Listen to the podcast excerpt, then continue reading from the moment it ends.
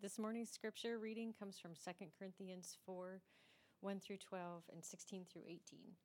Therefore, having this ministry by the mercy of God, we do not lose heart, but we have renounced disgraceful, underhanded ways. We refuse to practice cunning or to tamper with God's word, but by the open statement of the truth, we would commend ourselves to everyone's conscience in the sight of God. And even if our gospel is veiled, it is veiled to those who are perishing. In their case, the God of this world has blinded the minds of the unbelievers to keep them from seeing the light of the gospel of the glory of Christ, who is the image of God. For what we proclaim is not ourselves, but Jesus Christ as Lord, with ourselves as your servants for Jesus' sake. For God, who said, Let the light shine out of darkness, has shone in our hearts to give the light of the knowledge of the glory of God in the face of Jesus Christ. But we have this treasure in jars of clay to show that the surpassing power belongs to God and not to us. We are afflicted in every way, but not crushed, perplexed, but not driven to despair, persecuted, but not forsaken, struck down, but not destroyed, always carrying in the body the death of Jesus, so that the life of Jesus may also be manifested in our bodies. For we who live are always being given over to death for Jesus' sake so that the life of Jesus also may be manifested in our mortal flesh. So death is at work in us, but life in you. So we do not lose heart. Though our outer self is wasting away, our inner self is being renewed day by day. For this light momentary affliction is preparing us for eternal weight of glory beyond all comparison, as we look not to the things that are seen, but to the things that are unseen. For the things that are seen are transient but the things that are unseen are eternal. This is the word of the Lord. Seated. Thanks, Laura. Yeah, you can drop the mic there. That's good.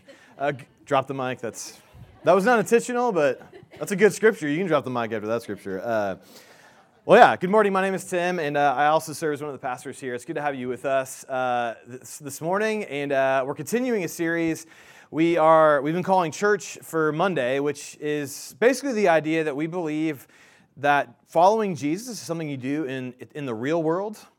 Right? Monday, whatever wherever you're going to be tomorrow, we feel like Jesus is the most relevant thing for whatever that is, and he wants to speak deeply into how you live um, that out. And so the first three weeks, we've really been at kind of the starting place of the Christian life, which is the cross the yoke. Like that's, that's where you start in life with, with Jesus. And the next two weeks, we think if, if you're going to follow Jesus well in this world on Monday, you have to like you have to know the story of the scriptures really well, and you have to be deeply integrated into a, a local community of faith, a church, the importance of the local church. And that might like that might sound boring, uh, but it's not because I think the two the two most uh, common dangers the Bible continually speaks to us about what will derail our lives, about what's wrong with us, about why we, why we fight with each other on Twitter so much, about what's gone wrong with us in this, this world. The two things that come up continually in the scriptures that will pull you away from following Jesus, or if you're not a Christian, just like just pull you away from a good life. The two things are, are lies that you'll believe things that are not true, and you'll build your life on that, and isolation. That we make our worst mistakes when we get alone. And, and Jesus, in, in following him, the two antidotes to, to believing things that are not true and to a life of isolation is the scriptures and the local church. So, this morning we're going to talk about the Bible, the scriptures, and why it's why it's central to following Jesus. And here's my basic idea for this morning, what we're going to unpack this morning, and that's this it's that your life is either built on a true story, like true, like, like reality as it actually is, or we're building our lives on a false story. Tomorrow, when you wake up and you live into whatever it is God has for you, you're either going to live based on things that are not true or things that are, true.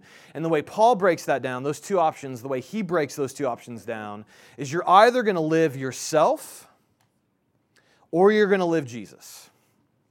Right? He says, We preach not ourselves, but Christ crucified. And so I, I, want to think about that in three ways. This is what I want to break down thinking through. Either you build your life on what's true or what's false. Um, three ways we're going to think about that this morning. The first is the greatest dif- disinformation campaign ever.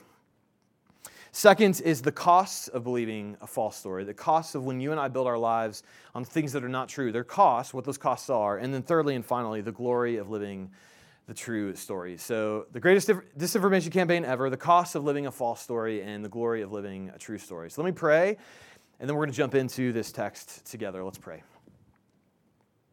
Uh, Father, we probably all come in with uh, just a lot. And so, like this, we just pause for a minute because Jesus uh, has made clear that your word is truth. And so we open your word to encounter truth. And we just, God, whatever's true, show it to us, reveal it to us. Slow our hearts. We're probably all going to have things we, we are going to maybe be defensive of in the moment or push back against word. But God, slow our hearts and open ourselves up to whatever is true. We ask this in, in Jesus' name. Amen. Well, there's probably one verse that Laura read for us that we need the most help with, which is verse 4. And, and Paul, he, he says this He says, uh, in their case, and he's talking about people who don't believe the gospel, um, in their case, the God of this world has blinded their minds, blinded the minds, blinded their minds. Um, this, is a, this is a very controversial verse in the Christian tradition, and I don't want to go into all the intricate theolo- theology that's, that's come out of that. I want, to, I want to keep focus on what Paul is saying, which is clear here, which is that first, Paul says there is, there is a God of this world. And the Bible uses a lot of terms for this being, this, this, uh, this person, and that is it's the accuser, it's the Satan, it's the devil, it's the serpent. And I, listen, that's hard for us to believe. A lot of us, right, you know, supernatural stuff gets strange, but, but just go with me for a minute because I think actually this won't be as unbelievable in a few, a few minutes. Um, and, and when Jesus lived, he talked about this being. And in John 8, he talked about a devil, a, a, a serpent, this being that Paul's talking about. And in John 8, here's what he has to say about this character. This is Jesus speaking. And he's speaking to religious people he's having a serious disagreement with. Uh, Jesus says, You are of your father, the devil, and your will is to do your father's desires. He was a murderer from the beginning. He does not stand in truth because there is no truth in him. When he lies, he speaks out of his own character, for he is a liar and the father of lies. Now, that tracks with what Paul's saying in 2 Corinthians 4, which is that this God of the world veils people from seeing the gospel, from seeing what is true, and gets them to live into a story, into a life that veils them from the light and the beauty and the power of the gospel. And what, what the Bible says pretty consistently is that this supernatural being, whoever, whatever he is, one, like the prime design he has in life is to get us to believe things that are not true. He's, the, he's a liar. He's the father of all lies. So that's the first thing is there's this God of this world who wants to lie to us and convince us to believe things and live things that are not true. The second thing that's pretty clear from 2 Corinthians 4, again, I, there's lots of all kinds of theology written out of that verse, but I want to uh, stay on the main stuff. So there's a God of this world, one, and second, he is, he is successful, this being, at his disinformation campaign. And this isn't to misunderstand. It's not to think, uh, you know, when we think of the devil, we think of like this little red pitchfork character who wants us to eat an extra piece of chocolate. Um, or to, uh, when we talk about lies, we're probably thinking like he wants us to believe outlandish things, right? Like the devil comes to us and says, Elvis is, tr- is alive, believe it. It's true, right? Like that, but that's not what he's doing. Like it's not, it's not outlandish stuff. That he's, he's better at lying than, uh, than that. And, and he's sophisticated, he's smart. And so I want to illustrate the way, uh, I'm going to take a chance here, the way the devil uh, lies to us with something that this was just a live example in our culture over the last week, week and a half. And so, uh, so take a look at this photo. Um, all right, oh boy, here we go. Uh, that if you came in happy this morning, I'm sorry, I'm about to ruin that um, for you. But this, this photo actually represents something that's beginning to happen in our society and our culture, which is uh, there are these troll farms and these social media factories that have like intentionally put out particular narratives or stories or uh, um, information to try to stir up fighting or discontent, and it worked. Right, and what, what happened, and I don't want to litigate this photo at all, um, but it's a perfect ex- example of how disinformation works, which is that someone posts a photo or a video, and then they attach a narrative to that, a, a story behind that, and they push that with, with a hope, which is to tap into the deeply held beliefs that you and I have And what they'll do is, once they've tapped into those beliefs, they inflame those things, they push us into extremes, and cause us to fight with, with one another. And so, what they do is they take something that's 98% true, right? We have, it's a photograph. Look, it's true. And then what they do is they, they say 2% lie, right? It's 98% true, 2% falsehood. And they push that out into the world, and we go to war with one another. And it's like it's working. I mean, social media has become a deeply divisive place because there are people who understand that part of us, of human nature. So the story of the Bible would say, like the, the, the supernatural evil that's trying to get us to believe lies, it has the same strategy, which is, right, Satan doesn't come and tell you Elvis is alive because we know that's ridiculous, right? But, but what he'll do is he'll tell you something 98% true let you let you get you know excited about that lean into whatever your, your partisan narrative is and then the 2% false you ignore and you're, you're even though you're living out of something that's 98% true it's actually false. It's not true. And that's what makes that's what makes his schemes so dangerous right? He's, there's not a bunch of people who believe elvis is alive there's a bunch of people who who have in, embraced their entire narrative as a political identity right? Or their entire narrative as, as, as anything other than Jesus. And we're going to talk more about that in a second, but for a moment, I just want to I want to pause and say, okay, what do we do about this? If there's a supernatural being who like whose intent is to push out false things and get us to build our lives around that, and, and I think Twitter over the last week shows it's working with us. Right? Our culture is tearing apart at the seams over this stuff. It's working. Um, and so what do we do about this? And and Paul's answer to that is in verse 2. Here's how he operates in his life. He says, uh, You know, we've renounced disgraceful, underhanded ways. We refuse to practice cunning. Right? So my ministry, it's truthful. There's nothing, there's nothing hidden here, Paul says. We refuse to practice cunning or to tamper with God's word. But by the open statement of truth, we would commend ourselves to everyone's conscience in the sight of God. And that phrase, what I want to talk about is he says, we refuse to tamper with God's word that Paul looks at the scriptures with a, a, seriousness. And the antidote to a false story, to things that are not true, is the true story and a reverence of that true story. And what we want to say is if you're going to follow Jesus in your life in Monday, in the real world, because you're going to have tons of competing narratives to live out of tomorrow when you, when you wake up. We're, like you, this is the story you need to live out of. And to live out of this story, you have to have this approach. I'm not going to tamper with it, right? This story is independent of me. I'm making it mine right? But it's the true story, and I recognize it, there are so many ways I could make it false, or I could, I could, I could move it around or change it to fit my own desires. Because either this story, the story of Christ crucified, will be your story, or you will live out of, out of a political narrative and then adopt this story into your political narrative when it's convenient, right? Or you'll live your life out of an, an advertising campaign, which sounds ridiculous, but it's like it's, it works. We buy the stuff. And then we'll import the Bible into that, you know, into that lifestyle when we, when we deem it. And Paul says, no. We do, we do not tamper with the Word of God. That is our story, and we cannot change it, adjust it, or move it in any direction. And so that's really, if that's if that's the antidote to the evil one's intention, the God of this world's intention towards us, to get us to believe things that are not true, then that means it's going to be really important for us to know this story well. And so, how well, like, how well do you actually know this story? How carefully do you know this world, this story, this, this word in the story in this world? Because I think we, you know, just speaking, I'm going to speak real for a minute. I think we in the American church are easy prey for the God of this world's disinformation campaign for, for a couple of reasons. One is we, we actually don't know the Bible that well right? And so there was a study done recently that asked, you know, what's the primary reason that, uh, that you do the things that you don't want to do? Asked of Christians, right? What's the primary reason you don't do the thing that you, uh, that you, that you don't want to do, right? And, and the answer the Bible gives is we have a sin nature, right? We have, we're uh, irredeemably flawed apart from the work of Christ, and that's why we sin. And 1% of Christians answering that question answered, it's, my, it's sin. I'm a sinner, Right? Like, a, like the most important part, maybe the most important part of the entire Bible storyline, people like American Christians did not know.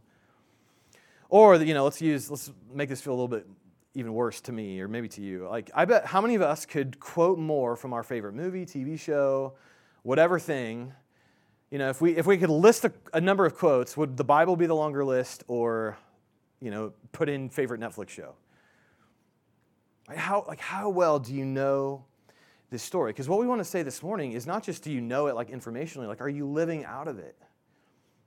Do you know this story? And one is we don't know it very well. But another reason is there's an for some reason in the American church, there's just like a, a, pushback against any time someone would say, you know, I think that what that person's saying is, is false, right? They're teaching a false doctrine. And, and this, started for me when I was in campus ministry right out of, of Bible college.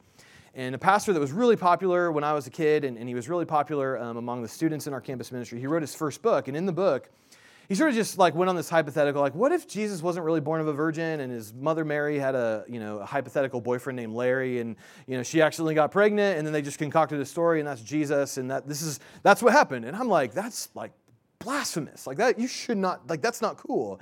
And i remember saying that to the people i was in campus ministry and they were like chill out dude. Like that's not a, who cares like it's he's not really questioning jesus resurrection or it's not that and i'm like but the but that's like a core do, like that's a core part of the story to matthew right, who lived and died with Jesus, said, you, like, the virgin birth matters. And, and what, I, what, what, amazed me was not a pastor who wrote that stuff. I mean, people have been doing that for centuries. What amazed me was the church was like, eh, no big deal. And so, like, false doctrines, false stories, false, they matter. And that's it's not just because, like, if you believe wrong things, it'll cost you. That, that's point two. But because we, like, we refuse to tamper with God's word. This story is so important, it's not mine. I don't get to do with it what I want. It imposes itself on me, not the reverse. And I want to be clear, that doesn't mean we all need perfect theology or we all have to agree on everything. Uh, you know, what matters not is a tidy theology where we've worked out everything and we're all in complete agreement. What matters is the posture, and Paul's posture of we refuse to tamper with God's word, a posture of humble pursuit. Right? We pursue the truth.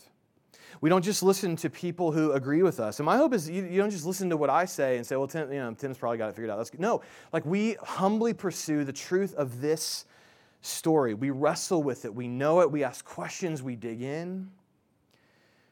Not so that we know a bunch of stuff, right? Not so that you have a bunch of great information, but so that when tomorrow morning comes, when you live, you will live out of that story.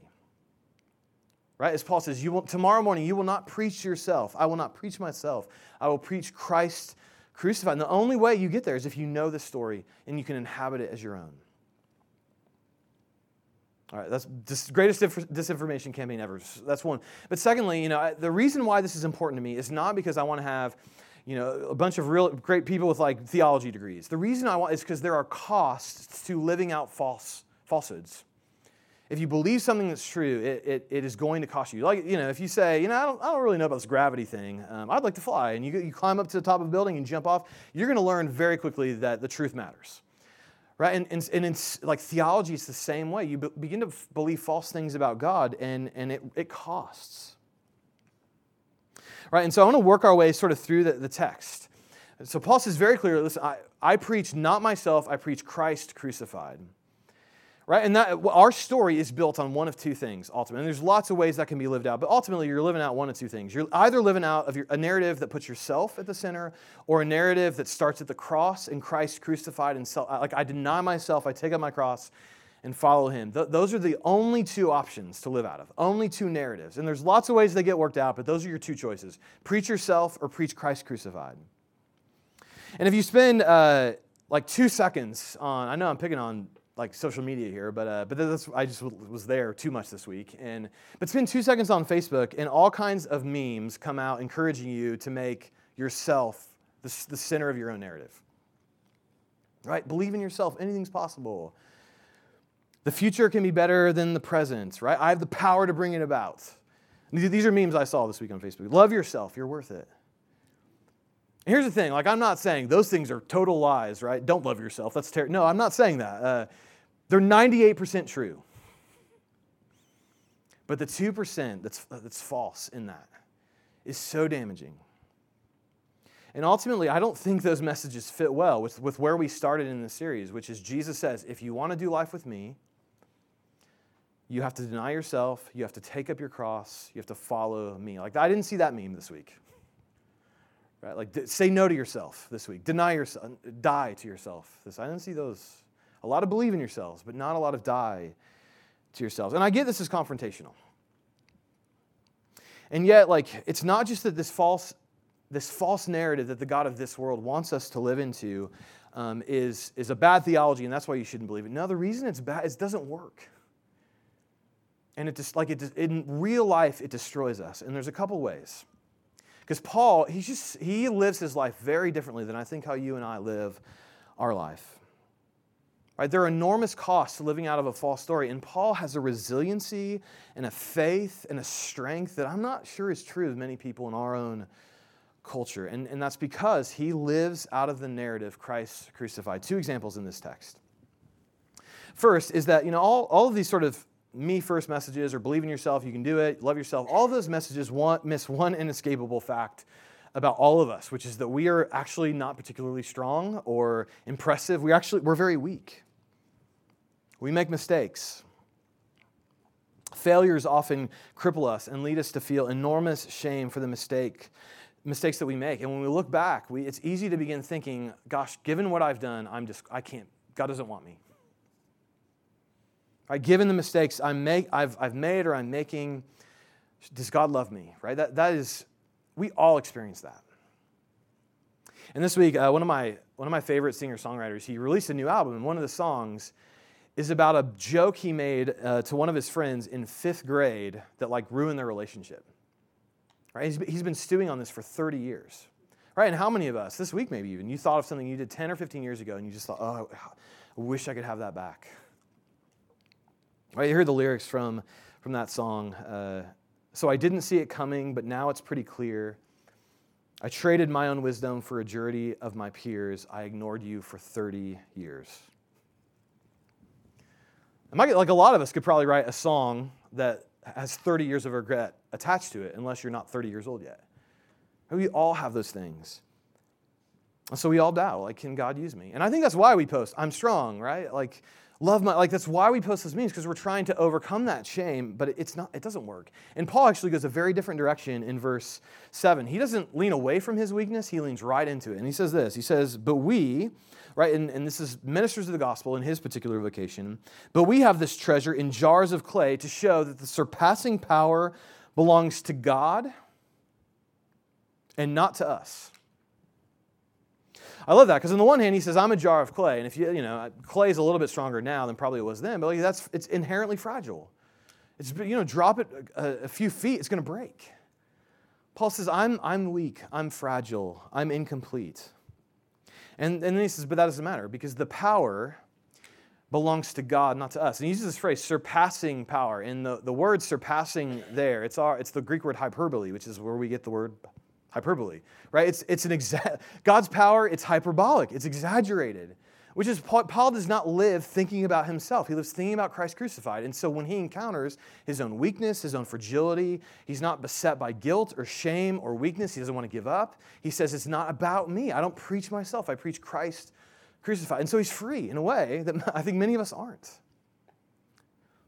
So that's one example in this text. Or the other, you know, another example, I think, is that when many of us, when we're not succeeding in life or when things aren't going well, we immediately start thinking, God is, He's not happy with me. Maybe He's forgotten me. Right? If we're not parenting the way that we want to, if, we, if our work isn't going the way that we, we want it to go, if our life is not going the way we uh, don't want it to go, we started, I'm not succeeding. Like, does God, does He want to hear from me?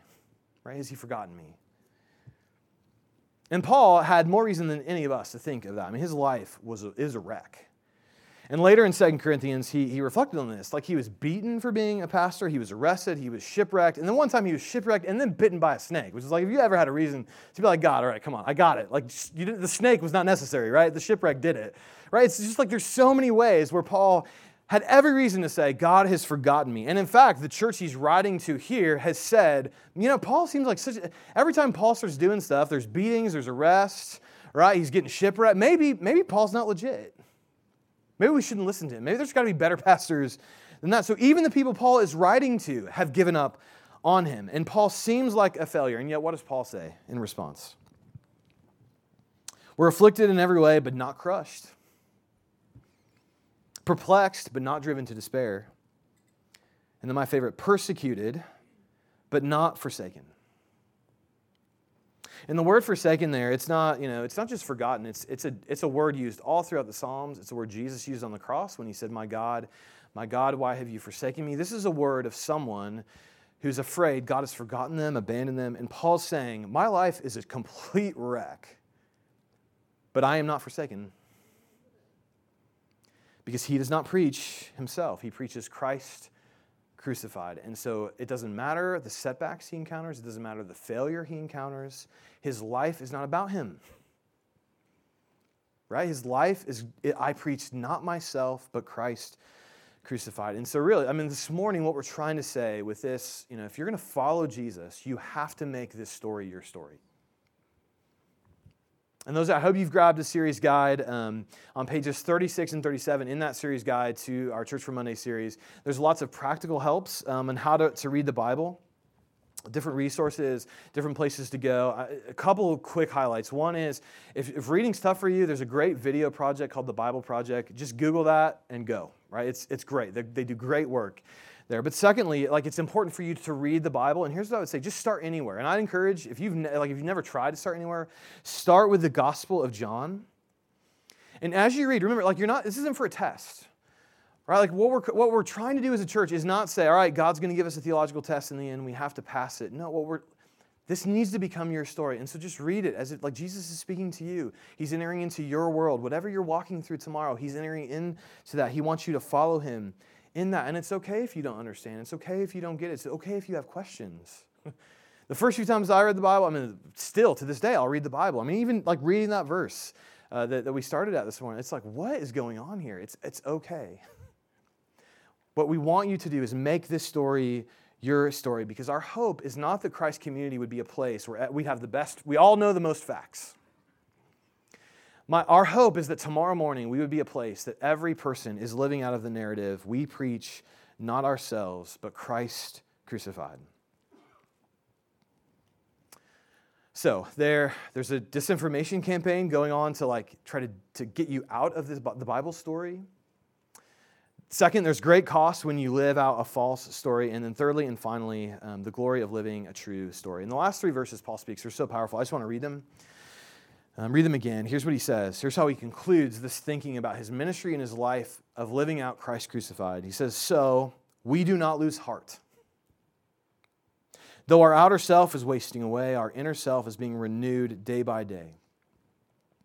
For this light, momentary affliction is preparing for us an eternal weight of glory beyond all comparison. As we look not to the things that are seen, but to the things that are unseen. For the things that are seen are transient, but the things that are unseen are eternal. What Paul's saying is, is when I look at this world, there's more than meets the eye. Right? Which if this story becomes your story, like you're not, like you know that. Failure isn't, that's not really failure, right? Weakness isn't really weakness, it's the power of God, right?